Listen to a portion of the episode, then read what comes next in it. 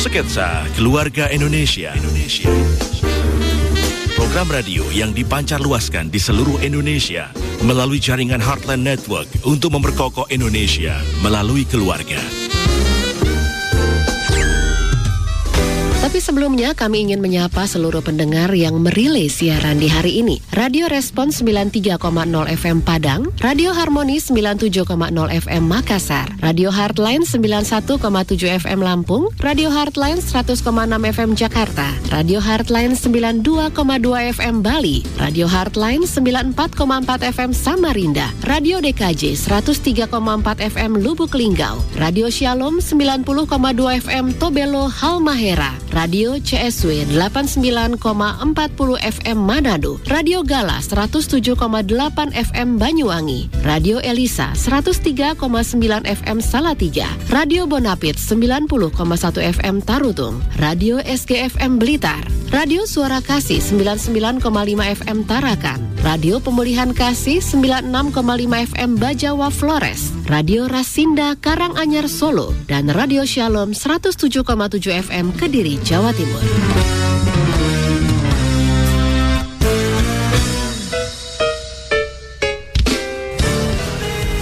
Halo pendengar di seluruh Indonesia, apa kabar Anda kesempatan kali ini? Senang sekali saya Ria bisa menemani Anda semuanya di Sketsa Keluarga Indonesia. Kali ini kita akan membahas topik implikasi surat edaran Menteri Ketenagakerjaan terhadap kebijakan THR.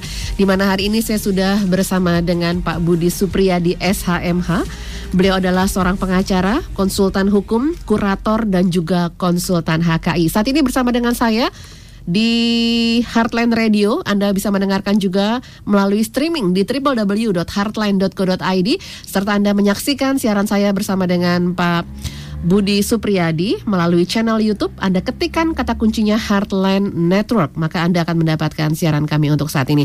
Oke, langsung saya sudah bersama dengan Pak Budi Kalin. Pak Budi apa kabar Pak Budi? Baik, Maria. Iya, sehat ya Pak ya. Sehat. Iya, ini ngomongin seputar eh, surat edaran Menteri Ketenagakerjaan terhadap kebijakan THR. Dengarnya gimana gitu?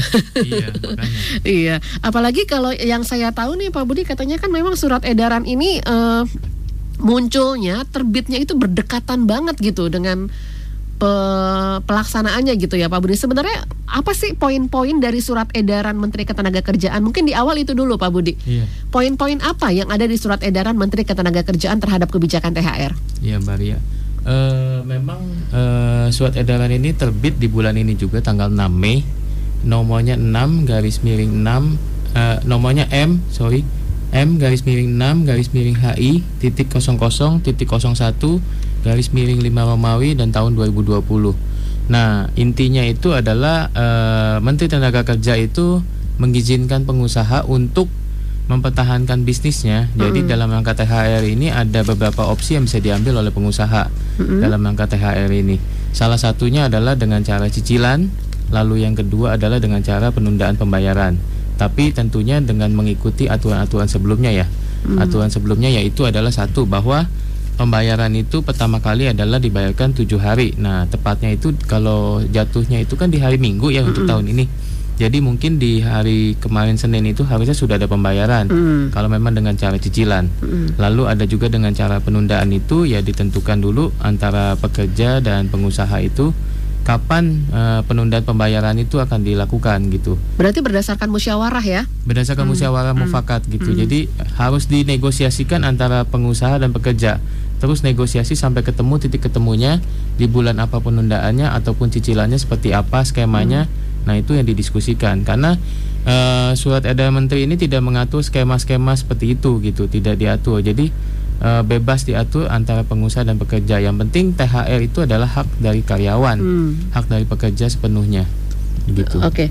Eh, jadi ada dua cara ya Betul. melalui eh, dari surat edaran Menteri Ketenagakerjaan terhadap kebijakan THR ini, cicilan dan juga penundaan pembayaran. Betul.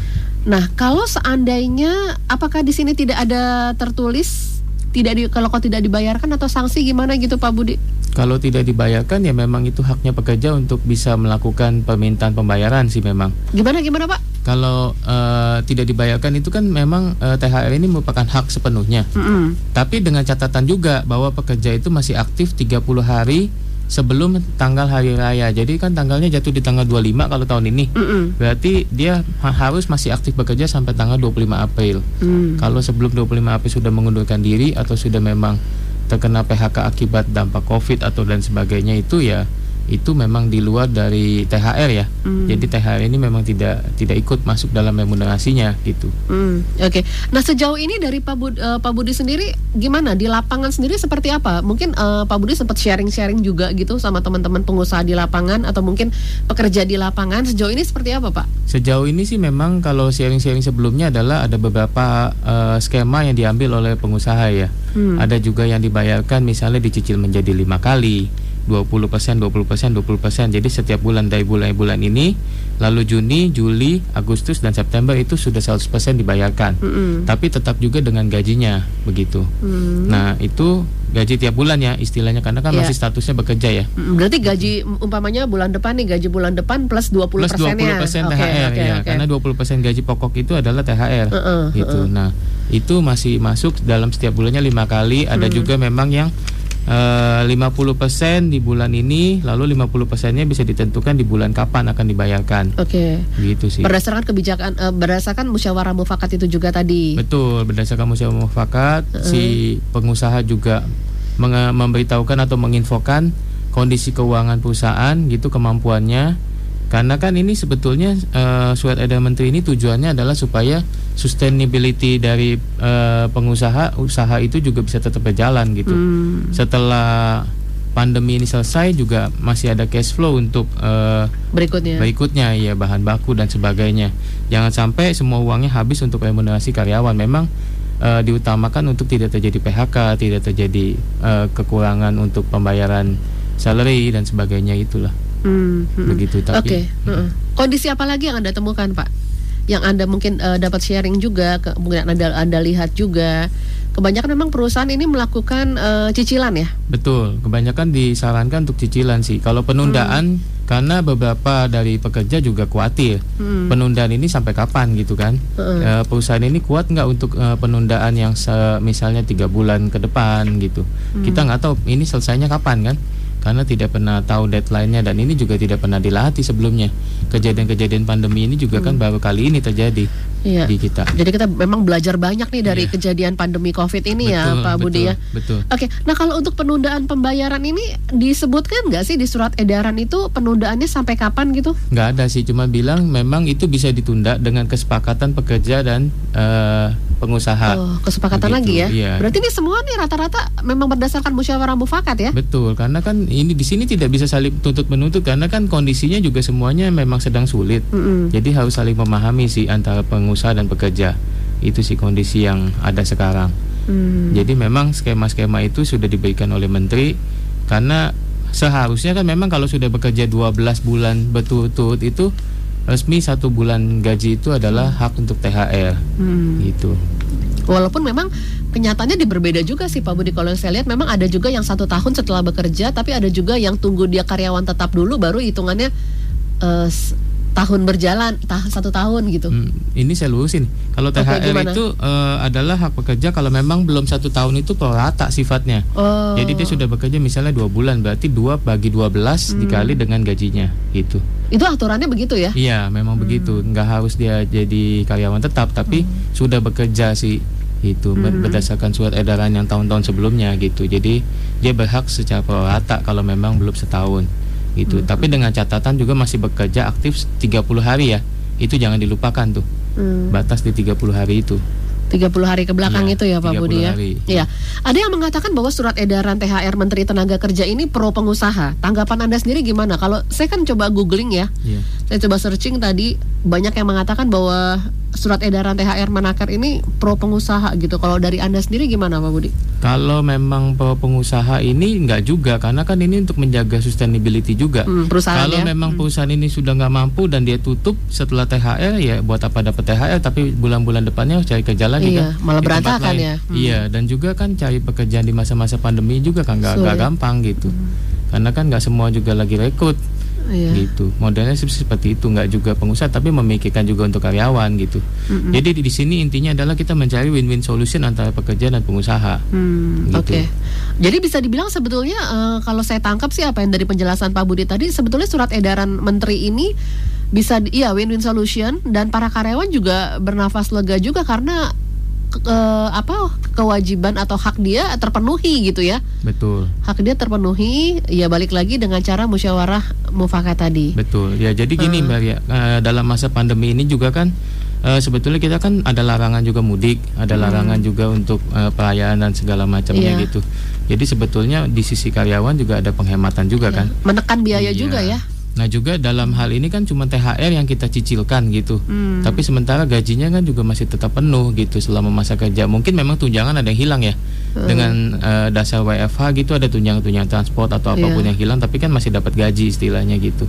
Nah ini hmm. yang dijaga makanya menteri ini mengeluarkan surat edaran supaya tidak terjadi perusahaan-perusahaan yeah. banyak yang tutup, pilot dan sebagainya itu yang tidak diharapkan gitu hmm. dari sisi pemerintah. Nah kalau seandainya ada perusahaan yang uh, benar-benar terdampak COVID gitu, sama sekali nggak bisa bayar nih, baik dalam bentuk penundaan atau cicilan, gimana tuh Pak? Uh, sebetulnya nggak bisa dibilang sama sekali sih. Jadi intinya yang diambil harusnya penundaan ya. Hmm. Karena kan kondisi ini pasti akan kembali. Dia akan rebound istilahnya kalau hmm. orang ekonomi bilang ya. Iya, rebound. Dia akan balik gitu dengan kondisi normalnya. Tapi kita nggak bisa prediksi kapan gitu.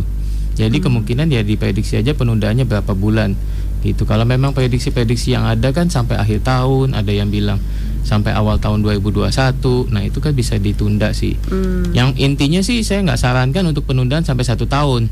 Kalau karena kalau penundaan sampai satu tahun itu nanti akan terjadi double lagi nanti mm -hmm. di tahun depannya itu jadi kan beban kan lagi iya, iya. Benar, benar, benar. Nah itu mengganggu cash flow juga gitu. Mm -hmm. Jadi memang proses dialog ini betul-betul win-win gitu ya. Iya, itu yang harus dicari. Iya, persoalan ini juga kali ya Pak Budi. Kadang-kadang nih kita uh, karyawan kita nggak tahu laporan keuangan internal perusahaan gitu, nggak transparan. Ini gimana caranya supaya ini kan paling nggak kan kalau karyawan tahu ke, uh, kondisi keuangan internal perusahaan, mungkin musyawarahnya enak gitu ya. Iya, betul. Nah, ini yang mesti uh. dikomunikasikan. Kalau menteri sih sempat ngomong mm waktu beberapa hari yang lalu bahwa pengusaha itu juga harus transparan, mm membuka laporan keuangannya, khususnya di bulan-bulan masa pandemi gitu. Minimal itu uh, kelihatan lah memang uh, produksinya jalan nggak? Terus memang ada penghasilan kah? Gitu. Ya itu bisa dilihat hmm. cash flow-nya seperti itu sih Mbak Ria. Oke, okay, baik. Kita break sebentar ya Pak Budi, nanti Boleh. kita lanjutkan lagi ya. Iya. Ya, oke. Okay. Dan tentunya untuk Anda yang mau gabung bersama dengan kami, Anda mungkin mau tanya-tanya ini seputar topik kita, implikasi surat edaran Menteri Ketenagakerjaan terhadap kebijakan THR. Oke, okay, yuk Anda boleh gabung melalui WA. Kami buka di 0855 885 1006. Silahkan melalui telepon juga boleh ke 5919244 atau melalui uh, channel YouTube ya. Silahkan Anda bisa bergabung di Heartline Network. Ya oke terima kasih Anda masih bersama dengan kami untuk kesempatan kali ini. Saya masih bersama dengan Pak Budi ini di studio. Ada Pak Budi Supriyadi SHMH seorang beliau seorang pengacara kemudian juga konsultan hukum kurator dan juga konsultan HKI bersama dengan saya seputar implikasi surat edaran Menteri Ketenagakerjaan terhadap kebijakan THR tadi Anda sudah mendengarkan penjelasan di awal tadi yang disampaikan oleh Pak Budi begitu ya tentang surat edaran ini di mana ada dua opsi bagi perusahaan yang tidak mampu membayarkan THR bagi pekerjanya. Yang pertama, pembayaran THR secara bertahap bagi perusahaan yang tidak mampu membayar penuh. Kemudian juga yang kedua bagi perusahaan yang tidak mampu membayarkan THR sama sekali diperkenankan menunda pembayaran hingga waktu yang disepakati. Berarti memang balik lagi ini harus ada uh, bisa dibilang musyawarah mufakat ya Pak Budi ya. Betul Mbak Ria. Nah, musyawarah mufakat. Ya, gimana juga nih Pak Budi um, umpamanya nih kan menteri apakah ada juga um, menteri tenaga kerja nih turun tangan langsung gitu atau turun juga ke lapangan um, memastikan para gubernur atau mungkin perusahaan-perusahaan di daerah memastikan bahwa perusahaan membayar THR dengan kesepakatan ini. Kalau ini sih saya belum dapat infonya ya, mm-hmm. belum dapat beritanya gitu soal menteri itu uh, mengecek nggak itu THR, tapi kan atau paling pasti, tidak menindaklanjuti gitu ya? Betul, yang pasti sih nanti kalau memang setelah ini kan mungkin ada yang ngadu, mm. ada yang melapor begitu bahwa THR-nya belum turun dan segala macamnya itu pasti nanti akan dimediasi oleh dinas tenaga kerja yang setempat gitu di wilayah daerah setempat. Hmm, ini saya lihat juga ini dari uh, saya searching juga kepala Disnar Trans DKI Jakarta Andrian Syah. Uh, untuk tahap awal pihaknya membentuk pos komando pemantauan dan pengaduan THR ada di tingkat dinas maupun suku dinas. Betul Mbak. Sudah ada ya Pak ya? Iya, makanya itu saya bilang tadi hmm. mungkin setelah ini akan ada yang melapor, akan ada yang mengadu, nanti akan dimediasi sih oleh Dinas Tenaga hmm. Kerja. Hmm. Bagaimana ini penyelesaiannya juga akhir-akhirnya juga dengan cara negosiasi dan mediasi lebih baik. Tapi kalau memang dinegosiasikan belum bisa ketemu juga ya ujung-ujungnya masuk ke legal formil ya, masuk ke hmm. pengadilan hubungan industrial itu yang sebetulnya juga tidak diharapkan masuk ke sana gitu. Masuk ke mana Pak? Ke, ke pengadilan, pengadilan hubungan uh. industrial itu bagian penyelesaian sengketa antara pekerja dan pengusaha seperti itu Mbak hmm. Tapi eh, bulan-bulan uh, sebelumnya juga sudah diberi contoh sih kita oleh pemerintah gitu bahwa eh, level-level uh, atas dari PNS itu THR-nya tidak turun gitu iya. dan juga menteri dan pejabat-pejabat uh. juga eselon satu eselon dua iya, kayaknya enggak ya Pak ya? Tidak dapat hmm. THR. Nah, hmm. itu sudah diberikan contoh sih oleh pemerintah bahwa pemerintah juga kan kondisi keuangannya juga banyak untuk bantuan sosial dan segala macam hmm. jadi ya THR-nya nggak turun itu loh yang jadi contoh makanya dicontohkan bahwa di level perusahaan juga seperti itu Mbak Ria karena hmm. cash flow ini ya yang masalah sih bukan masalah punya atau tidak punya gitu hmm. cash Cuma flow. masalah cash ya ke depannya gitu ya betul hmm. mungkin perusahaan punya aset banyak punya gedung punya kendaraan tapi kan itu tidak liquid ya tidak berupa uang tunai yang bisa dibayarkan itu yang menjadi masalah. Nah, itu makanya disiapkan untuk pencicilan atau dengan penundaan begitu. Karena memang bisa kalau kita lihat sekarang sih dari berita-berita yang tiap hari ada aja juga kan fokusnya pemerintah ini memang menangani pandemi virus ya Pak ya. Nah, gitu. Jadi memang banyak sekali yang uh, terserap ke sana. Makanya eselon 1, eselon 2 juga pejabat lainnya ini mereka tidak mendapatkan THR. Iya. Uh, nah, itu sudah dicontohkan oleh pemerintah bahwa iya. ya memang kalau memang bagian yang dapat itu diusahakan yang bawah. Nah, bentuk cicilan atau penundaan ini juga bisa dengan skema seperti itu Mbak Ria. Mm -hmm. Jadi ditentukan dulu karyawan-karyawan mana yang memang levelnya paling membutuhkan. Oke, okay, dari itu bisa ya. didahulukan ya. gitu di bulan ini. Nanti bulan depannya level level yang di atas setingkat lebih atas mm. gitu. Lalu yang setingkat lebih atas di bulan depannya lagi bisa seperti itu sih. Mm -hmm. Iya sih, benar sih. Uh, uh, untuk menjaga cash flow perusahaan itu bagian keuangan yang bisa mengaturnya begitu. Mm -hmm. Begitu sih. Tapi memang itu idealnya sih begitu ya Pak Budi ya. Untuk yang memang terpaksa menunda nih atau terpaksa mencicil sebaiknya memang dari yang paling membutuhkan banget lah gitu ya. Iya, Umpamanya memang. Bulan ini dari uh, bawah, kemudian bulan depannya mungkin supervisor, selanjutnya manajer gitu iya, kali ya Pak bisa ya. diatur seperti itu gitu. Mm-hmm. Jadi cash flow-nya lebih bisa dijaga ya. Karena kemungkinan di bulan-bulan mungkin bulan Juni Juli kan diharapkan sudah bisa agak normal ya. Mm-hmm. Ini juga lagi diwacanakan untuk pelonggaran dan segala macam yeah. supaya bisa beraktivitas, supaya bisa jalan mm-hmm. begitu sih. Walaupun belum final sih memang cuma wacana untuk pelonggaran sih memang sudah di sedang digodok kayaknya gitu ya Pak iya, Budi. Iya betul karena nih ekonomi sudah mulai nggak bergerak. Uh-uh. Ini yang bahaya. Nah kalau besaran THR itu kan sebetulnya meliputi gaji pokok dan tunjangan yang melekat kan gitu atau uh, gaji pokok dan tunjangan tetap mbak Ria. Uh. Jadi tunjangan yang bersifatnya tetap. Kalau tunjangan yang bersifat kehadiran itu nggak dihitung okay, begitu. Okay. Jadi tunjangan yang memang tetap. Misalnya uh, apa uang makan atau apa uang perumahan dan mm -hmm. sebagainya itu masuk sih itu kalau memang tergantung perusahaan masing-masing ya mm -hmm. karena skema tunjangan tetap ini tergantung perusahaan juga yang mengatur intinya adalah kan uh, mengikuti UMR dan segala macam sih itu uh, ukurannya yang dipakai. Mm. Itu di aturan-aturan yang lain lagi gitu. Selain dari aturan yang ini gitu untuk mm. skema penggajian ya upah gitu mengikuti PP 78 tahun 2015 ini. Hmm. Kalau saya boleh info. Oke okay, oke. Okay. Nah sekarang kita beralih ke ini nih Pak Budi ke rumah gitu ya. Di rumah kan juga yeah. kan banyak yang mempekerjakan karyawan juga. Yeah. Nah ini samakah gitu e, kalau umpamanya kita di rumah kita punya asisten rumah tangga atau mungkin ada yang membantu membantu kita di rumah yang selama ini kita gaji juga ini gimana Pak Budi? E, sifatnya sih sama ya karena kan uh. sifatnya bekerja ya uh. itu sifatnya mengikuti sih memang cuman memang tidak ada kewajiban pelaporan dan segala macam itu sih hmm. yang menjadikan pembedaan dengan pekerjaan yang formal ya itu kan istilahnya sektornya informal hmm. informal juga tapi tetap bekerja ya memang haknya adalah satu bulan hmm. itu untuk THR-nya itu sudah biasa Iya. Begitu. Iya dan, dan memang kita ya balik lagi ya itu hati nurani juga ya Pak Budi ya. Iya. Kita ngomongin seputar rasa. Kalau Anda lihat sendiri uh, makanya dibuat surat edaran ini ya balik lagi ya itu untuk kebaikan sama karena pemerintah udah jor-joran juga sih ya iya. kasih insentif gitu buat iya, dunia usaha buat dunia usaha buat karyawan uh. level uh, apa apa uh, rakyat yang level bawah dan segala Hmm. macam. Bukan level bawah sih istilahnya. Rakyat yang paling terdampak lah istilahnya. Mm-mm. begitu. Itu diberikan uh, listrik gratis diberikan juga tunjangan sembako dan segala macam itu bila di total itu seluruh Indonesia lumayan juga memang Hmm. yang dikeluarkan oleh pemerintah Iya. Nah kalau ada Anda juga sempat sharing gitu ya, eh, mungkin beberapa waktu lalu Pak Budi sempat bikin apa program semacam Zoom juga Anda ya Pak ya, iya betul membahas seputar eh, mungkin sedikit kita ke kategori-kategori perusahaan. Anda boleh jelaskan kategori perusahaan yang ada di Indonesia ini Pak? Eh, kemarin sih saya mengkategorikan perusahaan itu menjadi empat ya Mm-mm. itu Apa ada aja tuh Pak Budi? satu ada perusahaan yang memang benar-benar mampu Ada yang benar-benar mampu? Iya, ada juga yang memang eh, tidak mampu tapi berusaha mengikuti peraturan pemerintah. Jadi dia berusaha untuk mengikuti anjuran pemerintah THR dibayar full atau apa ya diatur keuangannya segala macam. Padahal keuangan juga tipis gitu. Ini keren sih ya. Iya, Kalau nah. dibilang eh, tidak terlalu mampu tapi mencoba taat gitu. Iya, Oke. jadi mencoba taat. Lalu yang ke- yang ketiga adalah dia eh, agak mulai-mulai nggak mampu atau masih cukup lah di atas 50% mampu tapi dia memikirkan ke depan gitu. Hmm. Tidak tidak istilahnya nggak rela untuk dibagikan untuk satu THR saja dibelain gitu. Hmm. Lebih baik untuk sustainability bisa membayar gaji dulu, THR-nya dibelakangin. Itu itu yang Hmm. ketiga. Lalu yang terakhir yang benar-benar nggak mampu itu yang keempat. Itu benar-benar tidak mampu sama sekali. Karena Hmm. memang terdampak sama seka- terdampak betul dengan pandemik ini ya. Hmm. Dengan betul-betul tidak buka seperti mall itu tidak buka. Iya, itu Begitu. kan kalau kita di mall juga banyak UMKM ya Pak. Iya betul. Nah itu tidak buka sama sekali, tidak mampu sama sekali itu kategori yang keempat memang.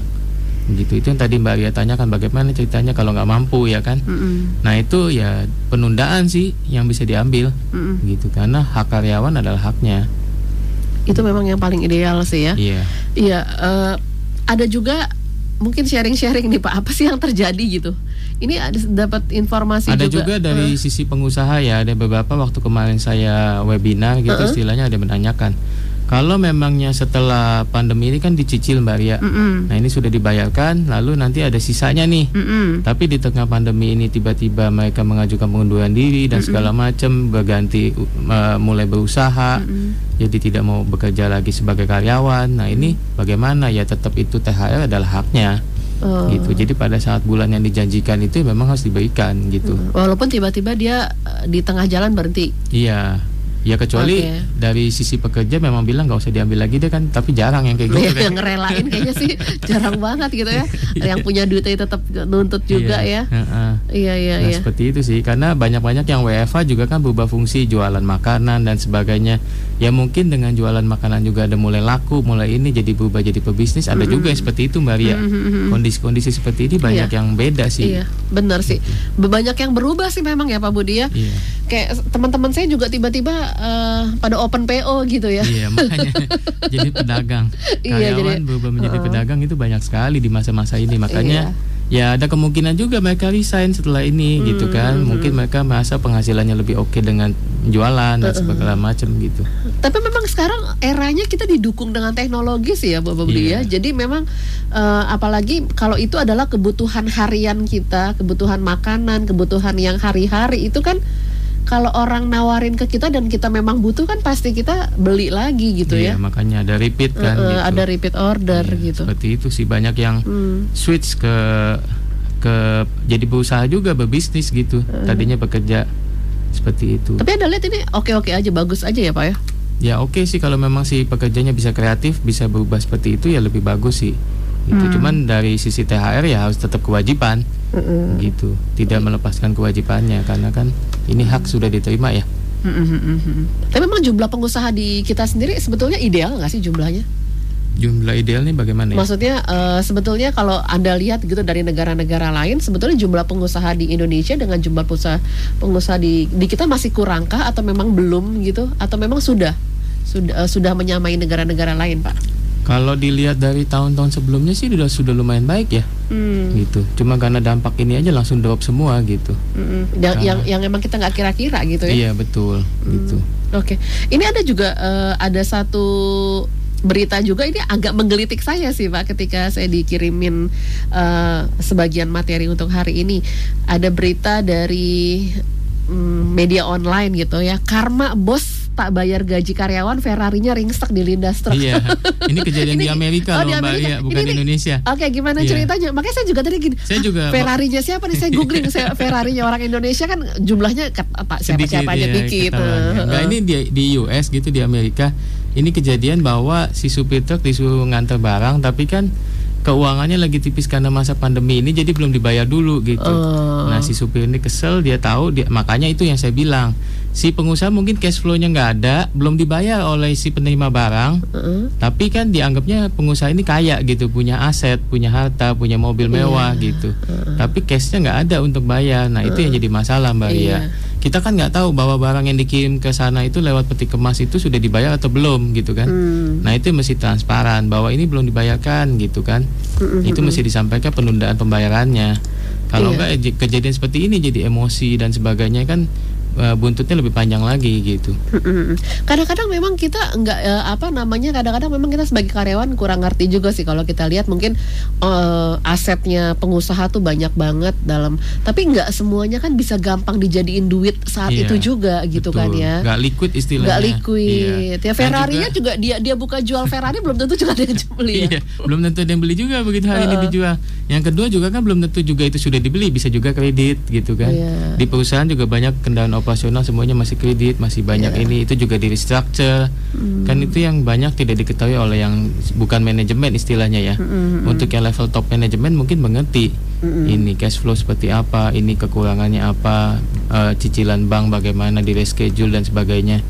Nah ini yang mesti dikomunikasikan seperti yang tadi saya sampaikan bahwa menteri juga bilang kalau bisa transparan aja dibuka. Cuman kan nggak semua orang bisa membaca laporan keuangan dengan baik Iya. gitu. Dikasih laporan keuangannya nih ditahu cashnya cashnya nggak ada tapi banyak asetnya gimana cara ngolahnya Mm-mm. gitu. Oke, ini dari Mas Dimas ini melalui WA ber- eh, menginformasikan saya bekerja di Banten di perusahaan yang cukup besar. Sampai sekarang kami belum dilibatkan Hmm. dalam hal musyawarah mufakat. Jadi yang ada kami gosip-gosip di belakang. Oh Oke. ya biasanya itu ada perwakilan sih Mbak Ria. Ada perwakilan Iya, guru ya? Kalau dari kalau memang buruh itu ada perwakilan. Nah, fungsinya ini kadang-kadang juga salah tafsir nih. Antara serikat pekerja itu fungsinya untuk apa? Padahal fungsinya untuk komunikasi seperti ini nih. Hmm. Jadi nggak seribu orang ketemu dengan direksi kan capek juga meeting dengan Iya. seribu orang gitu Yang kan? ada malah kadang buntu ya. Iya. Nah itu perwakilan misalnya 10 orang atau lima orang, nah itu mengajukan kepada manajemen kita mau ketemu, ini gimana, bener nggak turun nggak atau enggak gitu, seperti itu sih. Hmm. itu yang bisa dikomunikasikan dengan misalnya manajer HC atau manajer keuangan finance itu kan bisa dijelaskan itu. Oke. Ya, jadi dari sisi top manajemen dengan pekerja juga ada bertemu gitu Hmm, untuk bisa komunikasi seperti ini dan bisa dijelaskan dengan baik Hmm. gitu. Oke, ini dari Ibu Nancy nih via WA juga. Oke, saya share ya YouTube-nya ke uh, ke anak saya. Oh, Oh, iya. loh kok ke anaknya? oh, mungkin anaknya kerja kali ya, Iya, karyawan mungkin. kali bisa jadi, jadi. mengerti ada ini masalah Eh, THR gitu. THR dan dia mungkin jangan-jangan anaknya belum dapat kali ya. Iya. Oke oke, sok Bu Nancy nggak apa-apa silakan ya ke Heartland Network ya. Oke kita break sebentar ya Pak Budi ya. Boleh, Nanti kita Mbak Lia. lanjutkan lagi masih Iya. bersama dengan eh, Pak Budi dari Supriyadi and Associates untuk kesempatan kali ini Anda masih bisa menyaksikan siaran kami silahkan melalui channel YouTube Heartland Network atau Anda boleh tanya lagi ke 0855 885 1006. Sketsa Keluarga Indonesia. Indonesia. Program radio yang dipancar luaskan di seluruh Indonesia melalui jaringan Heartland Network untuk memperkokoh Indonesia melalui keluarga. Tapi sebelumnya kami ingin menyapa seluruh pendengar yang merilai siaran di hari ini. Radio Respon 93,0 FM Padang, Radio Harmoni 97,0 FM Makassar, Radio Heartline 91,7 FM Lampung, Radio Heartline 100,6 FM Jakarta, Radio Heartline 92,2 FM Bali, Radio Heartline 94,4 FM Samarinda, Radio DKJ 103,4 FM Lubuk Linggau, Radio Shalom 90,2 FM Tobelo Halmahera, Radio CSW 89,40 FM Manado, Radio Gala 107,8 FM Banyuwangi, Radio Elisa 103,9 FM Salatiga, Radio Bonapit 90,1 FM Tarutung, Radio SGFM Blitar, Radio Suara Kasih 99,5 FM Tarakan, Radio Pemulihan Kasih 96,5 FM Bajawa Flores, Radio Rasinda Karanganyar Solo, dan Radio Shalom 107,7 FM Kediri, Jawa Timur.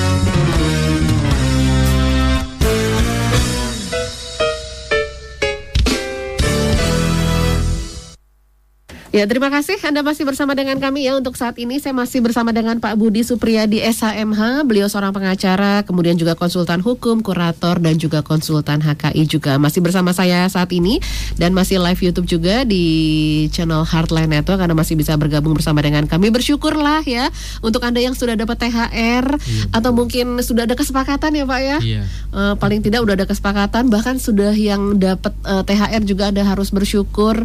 Ya kalau bisa sih memang memang kalau yang udah terima THR ya ditabung lah jaga-jaga gitu. Kita Betul. karena sampai sekarang kita belum tahu nih pak. Akhir dari pandemi ya. iya. Uh, kalau obrolan anda dengan teman-teman kira-kira kapan ya pak ada yang prediksi mulai bulan 9 bayar mm -hmm. normalnya, ada yang prediksi sampai ke bulan 12. Waduh, panjang banget nih. Karena sampai... memang kita nggak bisa prediksi dekat karena mm. ini posisinya kan masih banyak ya. Mm -hmm. Kalau saya saya uh, mulai uh, bahas statistik nih istilahnya. Okay, memang yeah. bukan bidang saya. Mm -hmm. Gitu. Statistik kita kan sekarang posisi di 18.000 sekian ya. Mm -hmm. uh, yang positif gitu. Iya. Lalu yang sembuh kan baru sekitar 4.000 atau 5.000 mm -hmm. ya. Berarti kan ada sekitar 10.000 lebih yang masih dirawat begitu. Nah perawatan ini kan juga nggak sebentar. Ini kita mulai PSBB saja sudah mulai dari bulan 3 Iya, tapi masih rame loh pak Nah itu dia Saya kemarin Saya juga bingung Saya kemarin muter-muter cari apa namanya Cari buat uh, walaupun nggak puasa Tapi pengen juga gitu kan yang ngerasain iya. uh, menu-menu buka puasa Itu penuh sampai antri Antrinya juga dempet-dempetan nah, gitu iya, loh kalau memang uh -uh. jam itu memang kadang-kadang memang masih rame Nah itu perlu edukasi sih hmm. Supaya memang tidak makin lama ya kita posisi PSBB seperti ini hmm. gitu karena berbahaya juga kalau semakin lama berlarut-larut gitu. Mm-hmm. Nah ini uh, sharing-sharing dari anda dan juga teman-teman, apalagi nih Pak seputar THR yang mungkin bisa kita sharingkan? Ya model, ya model-model THR itu bisa diambil, terus model-model bagaimana kalau karyawan resign dan segala macam mm-hmm. gitu. Itu sih yang kita bahas. Tapi memang banyak Pak yang resign. Uh, Bukannya mal malah banyak sih. yang dipecat gitu ya? Nah ini yang nggak kita sarankan kalau memang uh. PHK ada juga memang yang panik Mbak Ria uh. Pengusaha itu panik jadi di PHK sebelum masa THR Padahal kan hanya THR satu bulan gaji istilahnya uh. Uh. Nah dengan adanya SE ini juga kan bisa ditunda Jadi nggak perlu khawatir untuk me mengkat karyawan gitu cuma karena THR Kecuali memang bisnisnya benar-benar tidak jalan ya uh. Jadi memang dirumahkan sih sebaiknya jangan sampai dipecat Karena masa kerja karyawan juga kan kasihan juga masa kerja sudah lama terus hilang kan gitu. Oke. Okay. Nah, Anda sempat menyinggung barusan yang masalah dirumahkan. Kalau sedikit ini Pak ke masalah ini. Kalau karyawan yang dirumahkan, itu sebetulnya hak apa sih yang mereka dapat? Sebetulnya kalau dirumahkan ada pilihannya ada dua mbak. Mm-hmm. Kalau memang dia masih work from home ya memang masih ada bekerja ya wajib untuk dapat gaji pokok ya. Oke. Okay. Tunjangan yang berdasarkan kehadiran itu memang hilang. Mm-hmm. Gitu dan juga tunjangan tetap yang mungkin masih didapat fasilitas yang masih dipegang itu masih berhak untuk dipegang hmm, gitu. Selagi dia masih produktif walaupun ya, di rumah. Selagi okay. dia masih produktif. Lalu ada kedua adalah yang memang uh, tidak produktif ya memang uh, di unpaid sih istilahnya oh, gitu. Karena kan memang berdasarkan Undang-Undang 13 adalah no work no pay ya. Uh -uh. Tidak bekerja berarti tidak dibayar. Nah, itu yang biasanya diambil atau memang diambil ke kebijakan bahwa bekerjanya gantian kan memang ada hari-hari yang hmm. bergantian supaya hmm. tidak terlalu penuh di kantor hmm. gitu. Nah itu sistem shift juga bisa diambil gitu. Ada macam-macam skema yang bisa kita ambil sih hmm. untuk menghindari PHK.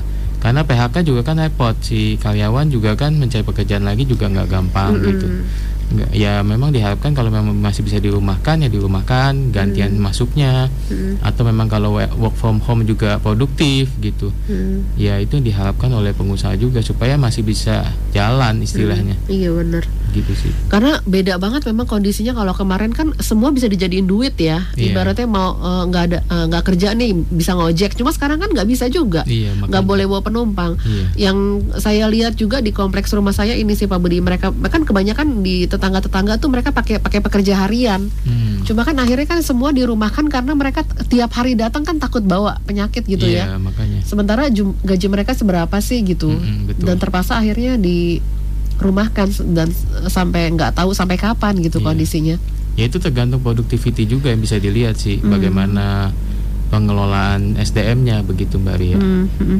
Nah kalau tentang yang denda tadi, kalau yang denda tuh gimana? Kan eh, tadi kan ada langkah-langkahnya tuh ya. Iya memang ini kan di PP 78 2015 itu di pasal 56 itu dijelaskan bahwa pengusaha itu yang terlambat membayar eh, tunjangan hari raya keagamaan kepada buruh atau pekerja yang sebagaimana dimaksud pasal 7 ayat 2 pasal 7 ayat 2 itu tentang THR Mbak Ria. Yang terlambat bayar ya, buat terlambat perusahaan. bayar itu kena Hmm. denda 5% dari total THR yang harus dibayarkan. Jadi kena denda 5% sih dari gaji gaji atau upah yang tadi saya bilang ya dengan gaji pokok plus upah eh, tunjangan tetap gitu. Tapi tetap dia harus dibayarkan. Tetap harus dibayarkan. Denda Oh. itu tidak menghilangkan eh, Kewajiban. kewajiban ya. Oh, Oke oke. Jadi kewajibannya tetap dibayar, nanti ada dendanya 5% dari total itu sih. Hmm. Dan itu tidak sifatnya per hari atau bagaimana enggak, itu sifatnya total sudah 5%.